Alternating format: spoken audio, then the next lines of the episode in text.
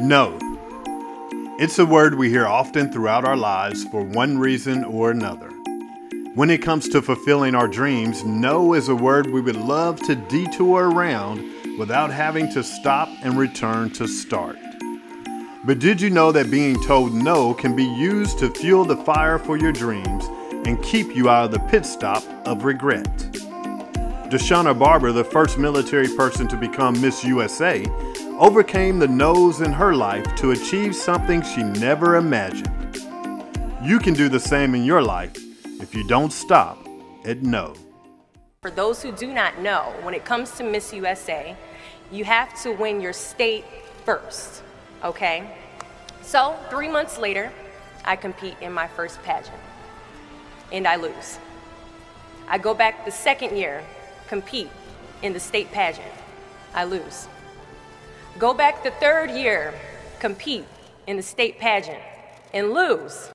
Go back the fourth year, compete in the same pageant, and lose. I go back the fifth year, y'all. compete in the state pageant and lose. But guess what? I go back the sixth year. Guess what happens? I lose. on the phone and said, You told me I could be the next Miss USA. And she says, Deshauna, keep working, keep working, don't quit, keep going back. And in June of 2015, she passes away from leukemia. Six months later, in December 2015, I win Miss District of Columbia, USA. And six months after that, in June of 2016, I become the first soldier to win Miss USA. I ask only one thing of you all today after you leave this building. Do not fear failure, but please be terrified of regret. As giving up is the birth of regret.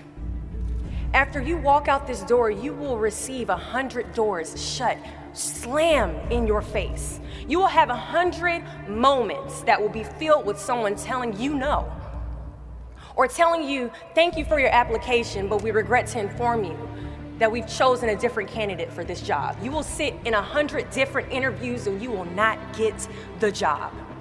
The reality of life is that we will all hear more no's than we hear yeses. And we will fail a lot, and I mean a whole lot. But what I ask of you today is to not take no for an answer. Don't be afraid of no's. Be afraid of the possibility of a yes that you have prematurely destroyed because you decided to quit before the clock strikes 12. I love a good no. Please tell me no. Telling me no is like adding fuel to a fire that is now set ablaze because of your single no. I love additional reasons to work harder. Please give me a reason.